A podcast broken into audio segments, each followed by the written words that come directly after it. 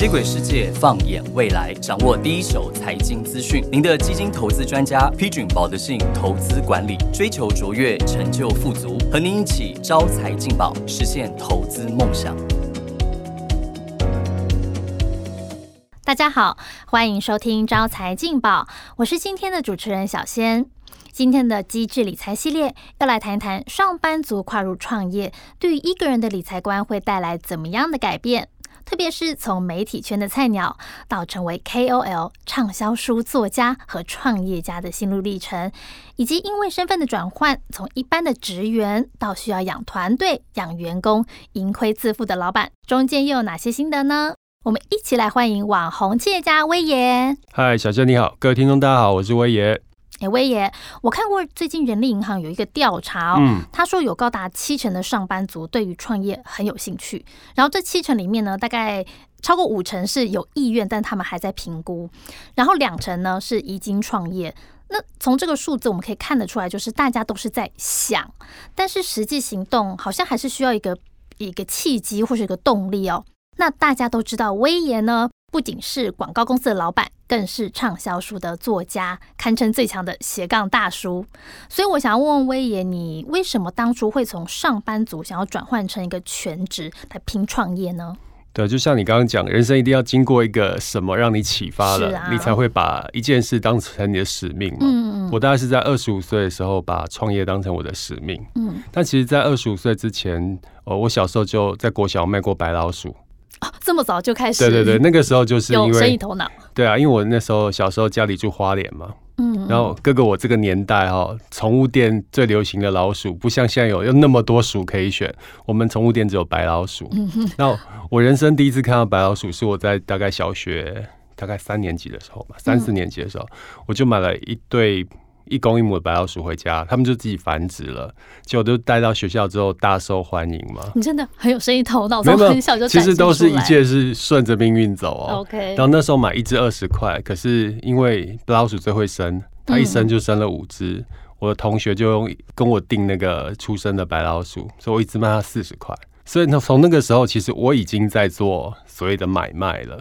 可是，这到大学的时候，呃，人家在搞社团联谊的时候，我一进大学就跟几个朋友跑去那个，呃，那时候我学校旁边有一些有观光夜市，我们就摆地摊。嗯嗯嗯。我们那时候还没有网购啊，我们都是去五分铺批货来卖。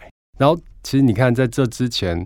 这种所谓的类创业，对我来讲都是一个好玩的事情。嗯嗯，我没有把它认真当做一一回事来看。那真的把创业当做一回事来看，是因为我在二十五岁的时候，因为家里一些变卦，因为爸爸突然中风住院，那个时候我才知道说，哇，原来钱是那么重要。所以以前你在买卖的时候，那个只是有点玩票性质，需要好玩好玩，不是真的说我要赚钱的那种心情。对啊，那时候就自己呃赚零用钱了，就觉得哦自己是很很有钱的小学生这样的。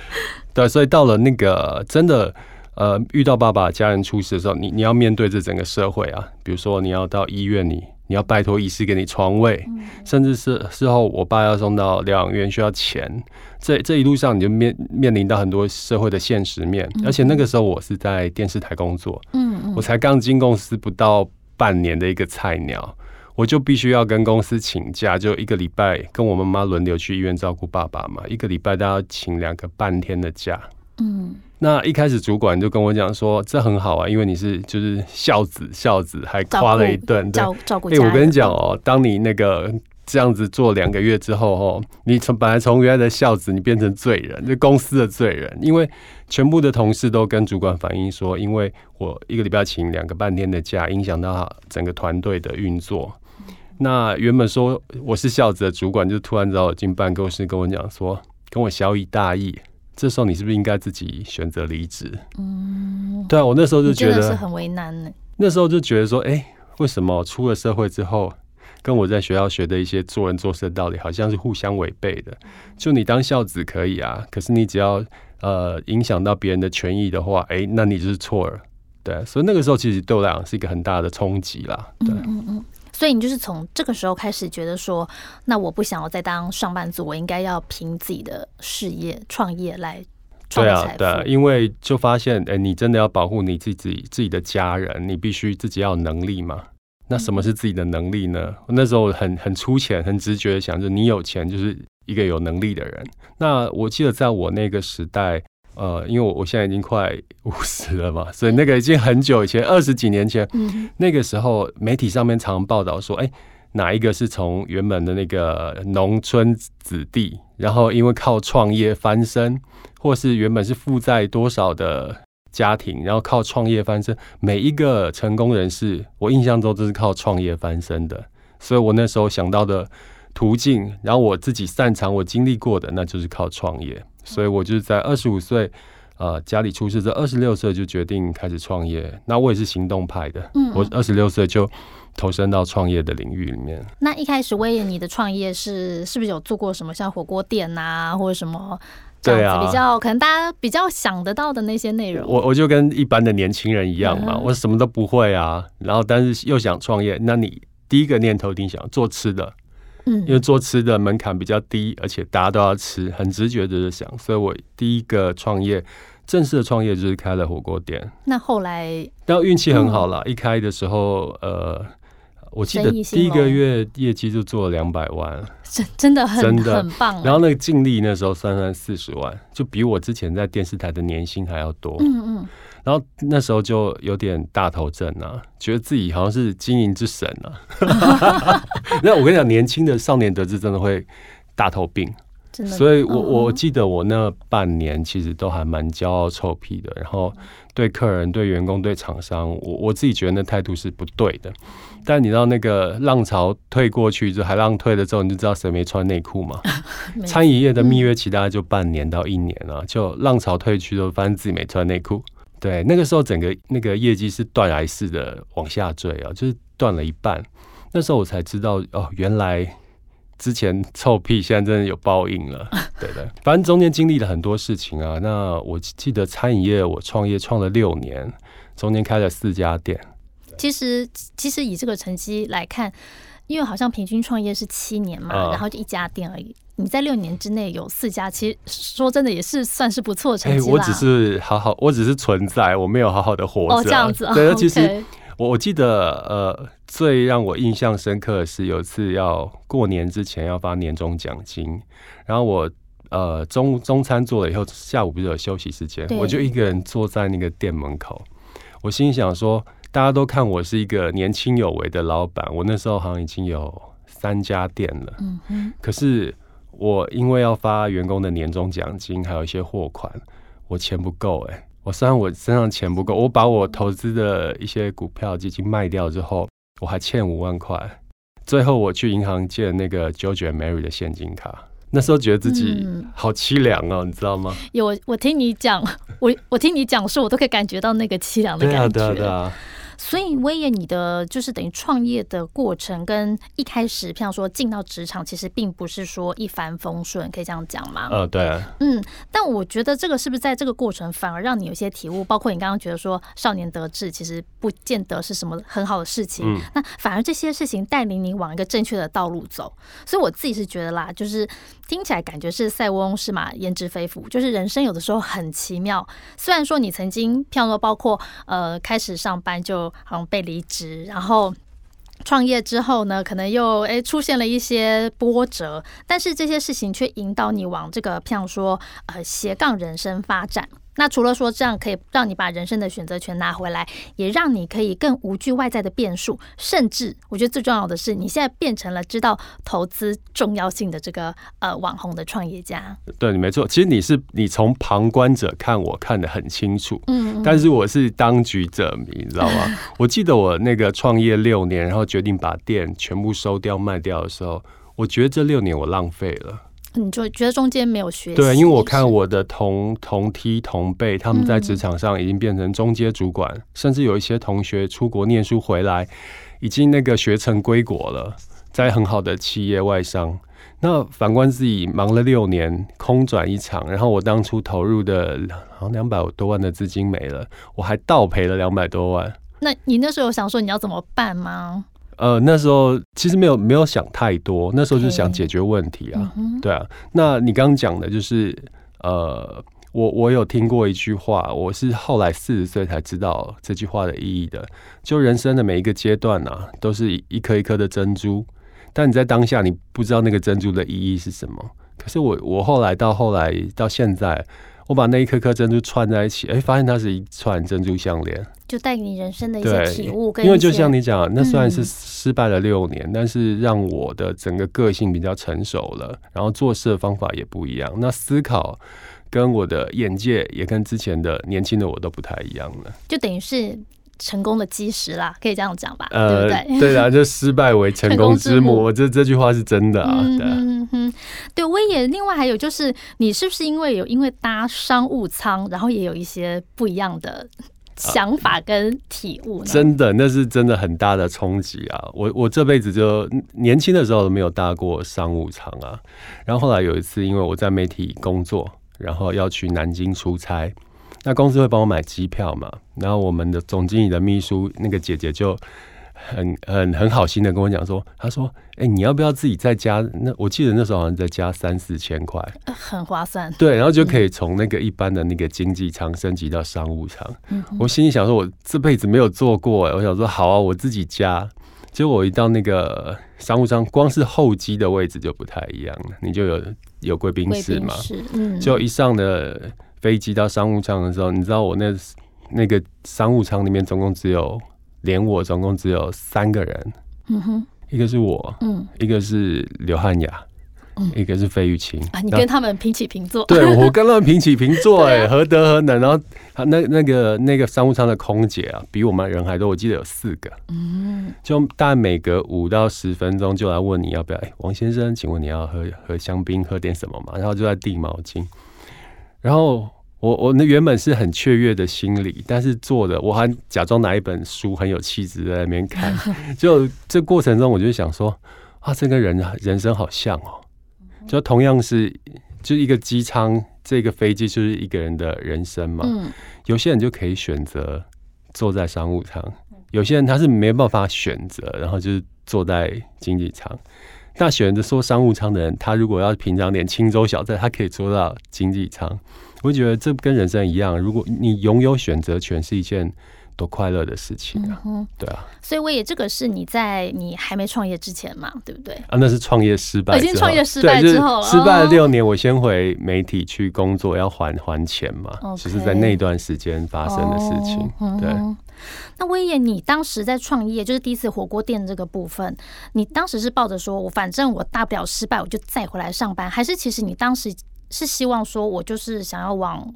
创业这条路走，其实有嗯，譬如说下定决心呐，或者什么。虽然说结果来看，嗯，没有达到你的预期啦，但我是说想了解一下你当时的心态是怎么样。其实我没想那么多哎，如果呃火锅店算是我正式第一次创业的话，我真的没想那么多，OK，只是想要冲而已。嗯，对。但是我后来呃，我应该是三十六岁第二次创业吧，就火锅店失败之后回职场，嗯。呃，累积一些底气，把钱还完之后，我第二次创业真的就是抱着必死的决心，就是那时候都已经三十六了，如果创业再失败的话，我可能很难回到职场了。对，所以反正第二次是用你讲的这个心态来创业的。威也，我觉得你也很勇敢，因为很多人创业一次失败之后，就想说，哎，怕到了，就可能就是乖乖的，就再继续当上班族这样子。对，那从你的经历来看，因为威也，你等于是呃，体体怎么讲？呃，体会过当上班族，还有这个自己创业当老板这两种经验。那从你的角度来看，你觉得上班辛苦呢，还是创业比较辛苦？人生都苦，都苦啊，好像是哈。没有，只是反正就不管是上班班创业，其实都是辛苦的。我反而觉得是要看你自己的个性啊。有些人他想要一个安稳的个性，他追求的是一种稳定的话，我觉得你就在。当当员工在上班呃职场上面，我觉得是你会比较开心的。那有一些人他就是追求，他就有一个不安定的灵魂，像他想对对，他想要追求一个就是看不到天花板的人生。OK，但也也有可能你直接看到地板了。对，所以呃，那可能就选择创业。对啊，所以就我觉得跟个性有关系。那我那个时候之所以一直想要创业，是我觉得。因为我我在二十六岁开火锅店第一个月我就赚四十万，我体验过一个月赚四十万的感觉。嗯嗯。当我回到职场，我那时候回到媒体的时候，起薪好像五五六万块钱。其实，在媒体也算还 OK。算，但是因为曾经沧海难为水嘛，你已经经历过那么多，你就觉得哇，好少。呃，那时候就会觉得一直蠢蠢欲动啊。嗯哼。所以说，那个威爷，你刚刚有讲到，就是创业也有可能是。我们看到没有天花板的上限，或者是直接看到地板。对啊。那这表示说，其实创业有的时候也有点像是这个高报酬伴随着高风险这样子的，没错，一个感觉嘛。OK。那所以我也，你也从你的行动啊，可以看得出来，因为你有说过这个爱钱，我们才会更努力。对。那看得出来，你的这个呃人生体悟里面，你觉得金钱这块你非常的重视，所以你也出了一本书，说这个别在该理财的年纪选择放弃嘛。但是呢，我又看到了一个调查，就是这个金融研训院，他发现这个台湾二十到二十九岁这个世代里面呢，有将近四成是接近金融的文盲。嗯，那这群人就有个问题，就是说，第一个是他们对于金融风险的抵抗力不进反退。嗯，那再来一个是他们虽然没有储蓄，都想着说没有储蓄没关系，我就是要投资。那这个其实也是一个蛮大的问题。那我想说，威爷，因为你很重视理财嘛，那我相信有不少的粉丝也会跟你请教这个投资理财的观念。所以这边呢，我也想要请威爷你分享一下，说包括在不同的年纪啊、不同的人生阶段呐，这个你对于投资有什么样的体悟或是观察？那有没有什么建议可以分享给我们这些比较年轻或是我们还没有接触过理财的粉丝呢？呃，我觉得有很多理财的年轻的理财网红都会分享他们见解，但是我觉得要搭配一点人生的历练啊，真的，毕竟我已经走了那么多年了。我我觉得以前都会觉得在职场工作，呃，在职场上得到一个很好的成就，或是你创业多好成绩是你人生的目的。嗯，其实我觉得不是目的，哎，那是工具。OK，哦，其实人生真正的目的，我觉得最人生最好的境界，不是说你要什么有什么，而是你不想要什么你就给直接说不，这才是人生最好的境界。那要怎么样才有这样的底气呢？你要够有钱。对，而且那个钱不是靠别人给你的，不是你去，你必须靠总经理给你，必须靠客户给你。那个钱是自然而然就到你口袋里面的。所以我觉得人生最重要的一个目的，工作跟创业最重要的目的，是你把那些你辛苦赚的钱，把它建构成一个像银行的一个系统。你要打造自己的银行，自己的让这现金流自己去滚，自己去滚，然后哎，那个银行自己会给你钱。我觉得这才是，这是我到四十岁。才发现的，我人生最之前努力赚钱的目的是为了这一个。嗯那其实为时有点晚了。不会，我看你现在，我我觉得是不会晚，而且你这个我跟你讲，如果如如果更早的话，我现在不会坐在这边了，我就不工作，你知道吗？对对对。对啊，你这样的境界，大家已经很羡慕。没有啊，就嗯，我觉得可以更早，所以我写了那个不要在理该理财年纪选择放弃，就是想要跟年轻的朋友、有慧根的朋友说，其实理财要趁早啊。像我里面书里面有讲一个七二法则，我不知道小仙你知道吗？没关系，我在你这个年纪的时候，我也不知道。我是四十几岁的时候我才知道。所以七二法则就跟复利有关系嘛。巴菲特不是讲嘛，是选了一个很湿的小雪球，再选一个很长的坡道滚下去，它会越滚越大，这就是复利的力量。但我不知道复利的力量有多大。那七二法则就是就是解释了这个。比如说你现在小仙你有一百万，然后你选择一个年报酬率六趴的。投资报酬率的，比如说不管是基金跟 ETF，其实很简单，六趴一点都不难。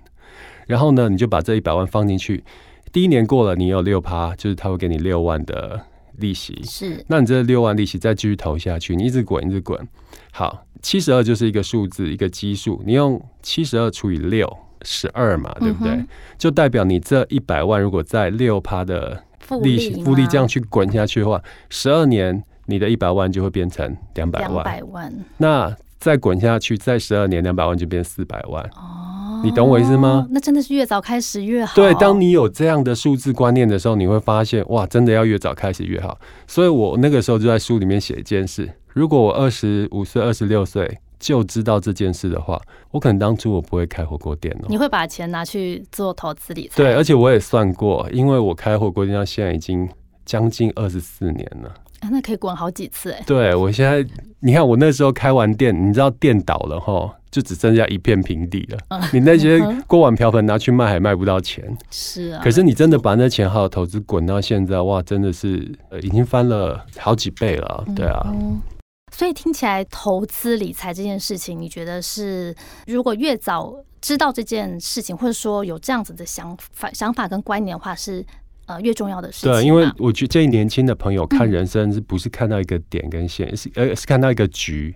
OK，就在你努力赚钱工作的同时，你也要想，你要把自己那个局给铺好。就是我刚刚讲，那银行也要开始开始建设了。你那些钱可能就是要放在我刚刚讲的一些比较稳当的投资标的里面，让你在努力赚钱的同时，那个钱也慢慢的不断的在滚。OK，我也，但是我这边因为毕竟我们是基金公司嘛，然后也会接触一些不同年龄层的客户，可我们就发现有个问题，就是说其实很多很年轻的投资朋友，就可能像魏业你刚刚讲的那些刚毕业啊，或者说甚至是学生族群，好了，明明这群投资人应该是要最积极的时候，但他们都跟我们说，他们投资最重要的一个原则就是不可以有亏损，然后所以他们就变成。不敢去做投资，因为他觉得，嗯，万一我投，假如说呃投十万进去，亏了怎么办？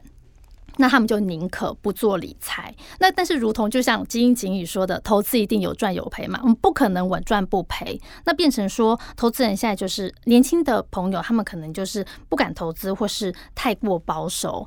那这个部分的话，嗯，这个其实也不能说年轻朋友这样的观念是不对的。因为当你口袋只有这些钱的时候，少一分一毫，你都会觉得很心痛啊。嗯，对。但当然，就是如果你投资的资本够多的话，那少一些钱对来讲是就是不痛不痒的，你当然可以心平气和啊。对。不过，呃，我我还是一样，就把时间拉长来看，因为我在那个你你们也可以上网拉一下一个表格，就台湾不管是股市或是全球经济的走势图。你看这几十年来那个走势图是怎么走的？四十五度角往右边往上。对，就是人类的经济，只要人类还在的话，它是不断的往上走。那年轻人在的这个点，可能只是一个这线上的一小小一一小小段距离，那它可能就是正面你往下，它就很紧张。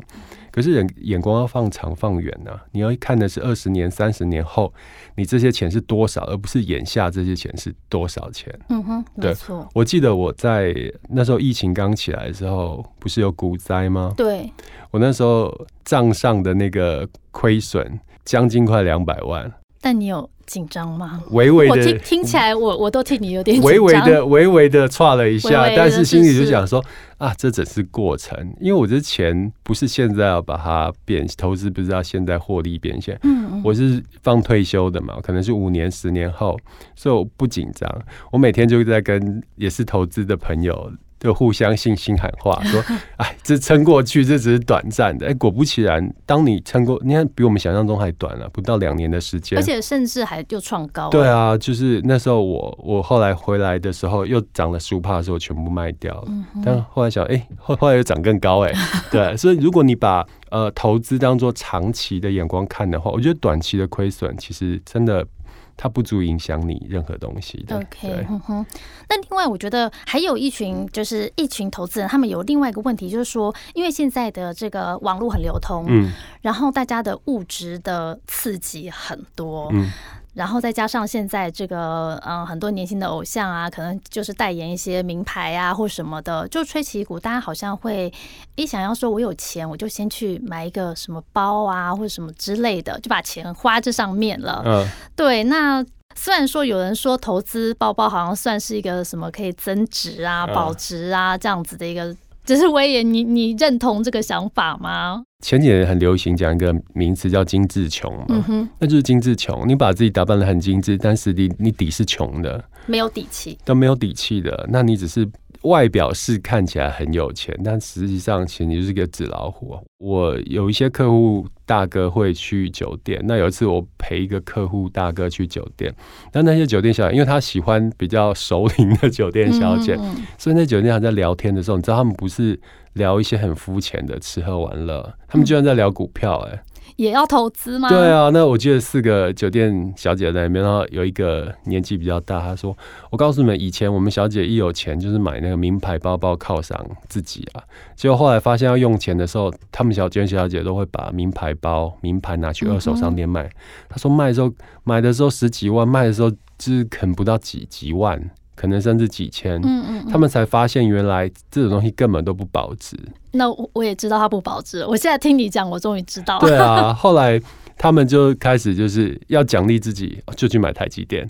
这太聪明了吧？对啊，所以他们现在都是把包包换台积电。威爷，我觉得你讲的很好，就是说有投资这样的观念，这一定是正确的。嗯，但我就是怕说现在年轻朋友，那另外他们还有一个问题，就是说如果他们有心想要投资，可是他们没有办法像呃你讲的，说我一次就买一张台积电，因为那毕竟买下去一张可能就是五十万、六十万，资本没那么多嘛。那另外就是年轻朋友，他们可能呃一开始工作啊，可能在。嗯，拼事业，或者是说，哎，要开始进入这个职场的时候，会没有时间，或是没有相关的知识来做投资。那就嗯，像我之前呢去洗头的时候，就遇到一个年轻的洗头美眉，她就跟我分享她的投资。我问她说：“哎，你买什么东西？”她很认真的跟我说：“她说我买储蓄型的保单。”嗯，那她说他们全家都买，这样她觉得这就是一个投资。那我是觉得很可惜，就是说他有这个想法，可是一些观念上面好像是。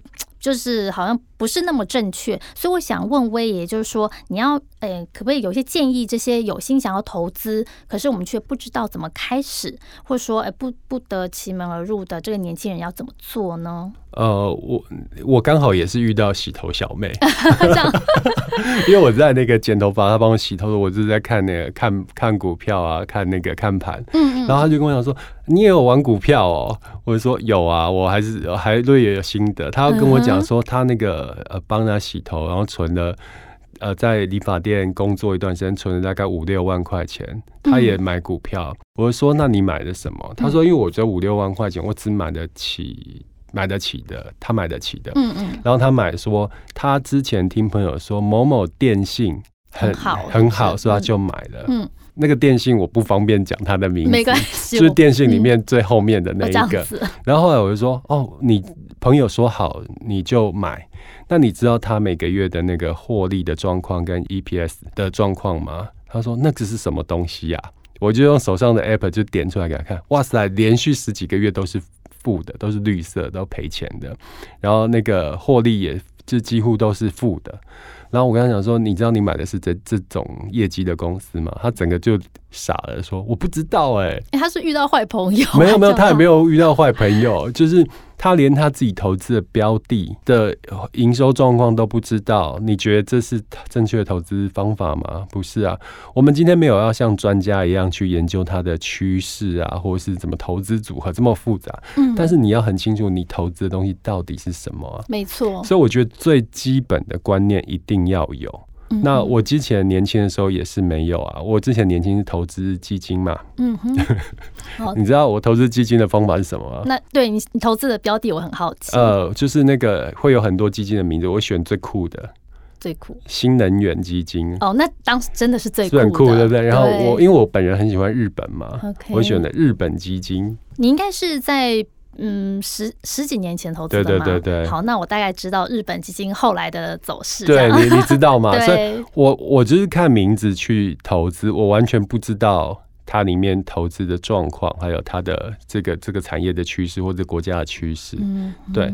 但可是当你有一些基本的概念之后，你大概就知道，你虽然不会精细到像专家，但你大概就知道哪些投资的方向是对的。那我自己是在呃。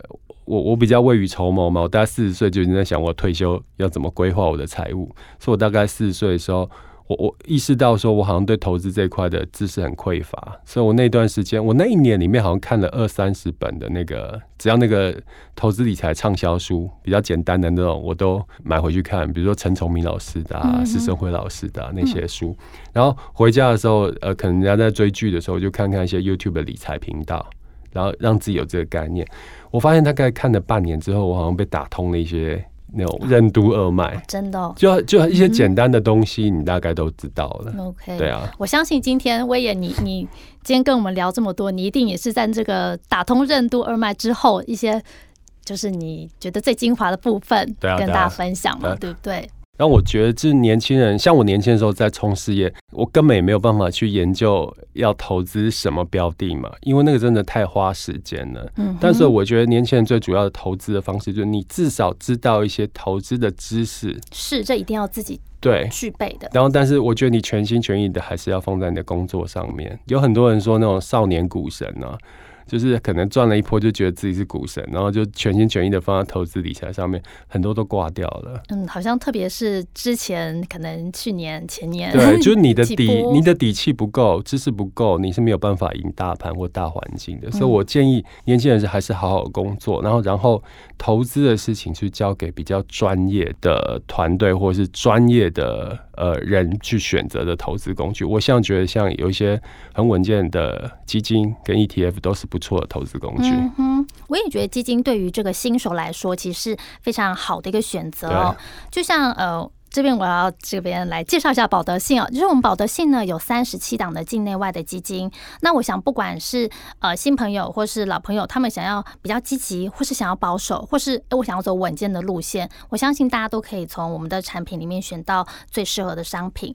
那例如像呃我们的台股基金啊，或是美股基金，像这类的股票型基金，我就觉得很适合年轻人。嗯。那而且如果从基金入手呢，大家一样都是可以买到这个耳熟能详的龙头股，而且重点是你不是一次只是买一档，你还可以买一篮子的股票。那我们也很建议说，年轻人可以依照自己的一些经济状况啊，像是你可以承担的这个风险的属性，或是你想要追求的这个投资报酬这些因素，去配置自己的一些基金标的。那更重要，我觉得还有一点就是。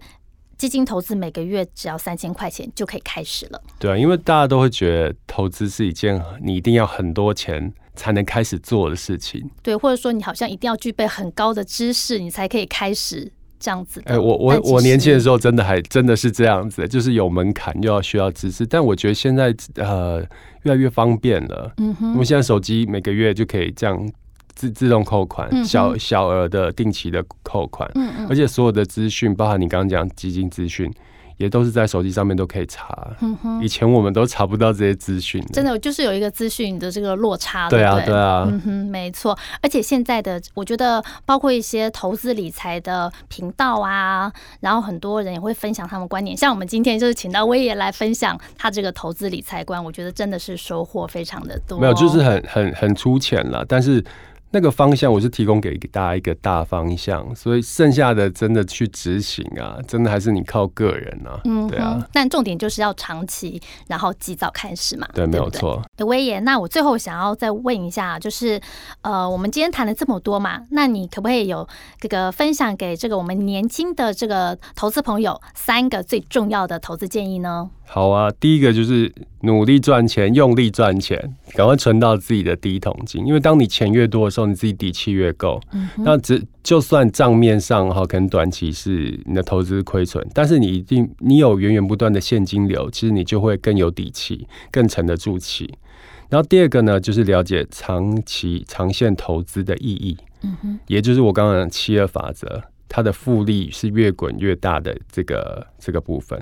第三个就是越早投资越好，就像我的书名讲，别在该理财的年纪选择放弃。那另外投资标的的部分呢？因为我觉得年轻人跟刚退要要面临退休的，像我这种中年人其实不太一样。我们中年人可能追求的是比较稳健的。投资工具，所以大家才会说有一些比较高配股配息的一些投资工具是我们需需要的，我们想要的。可我觉得年轻人可以稍微冲一点，嗯哼，因为它时间点比较长，所以你可以选择一些呃比较有成长性的市场，像我之前书里面讲，像电动车的产业相关的，像就有这样的，不管是基金或是 ETF，是它也是现在是在一个成长期，那它还没有到。爆发期，所以你你投资在这一种比较具有成长动能的市场的话，到时候你得到的回馈跟利润可能会是更大的。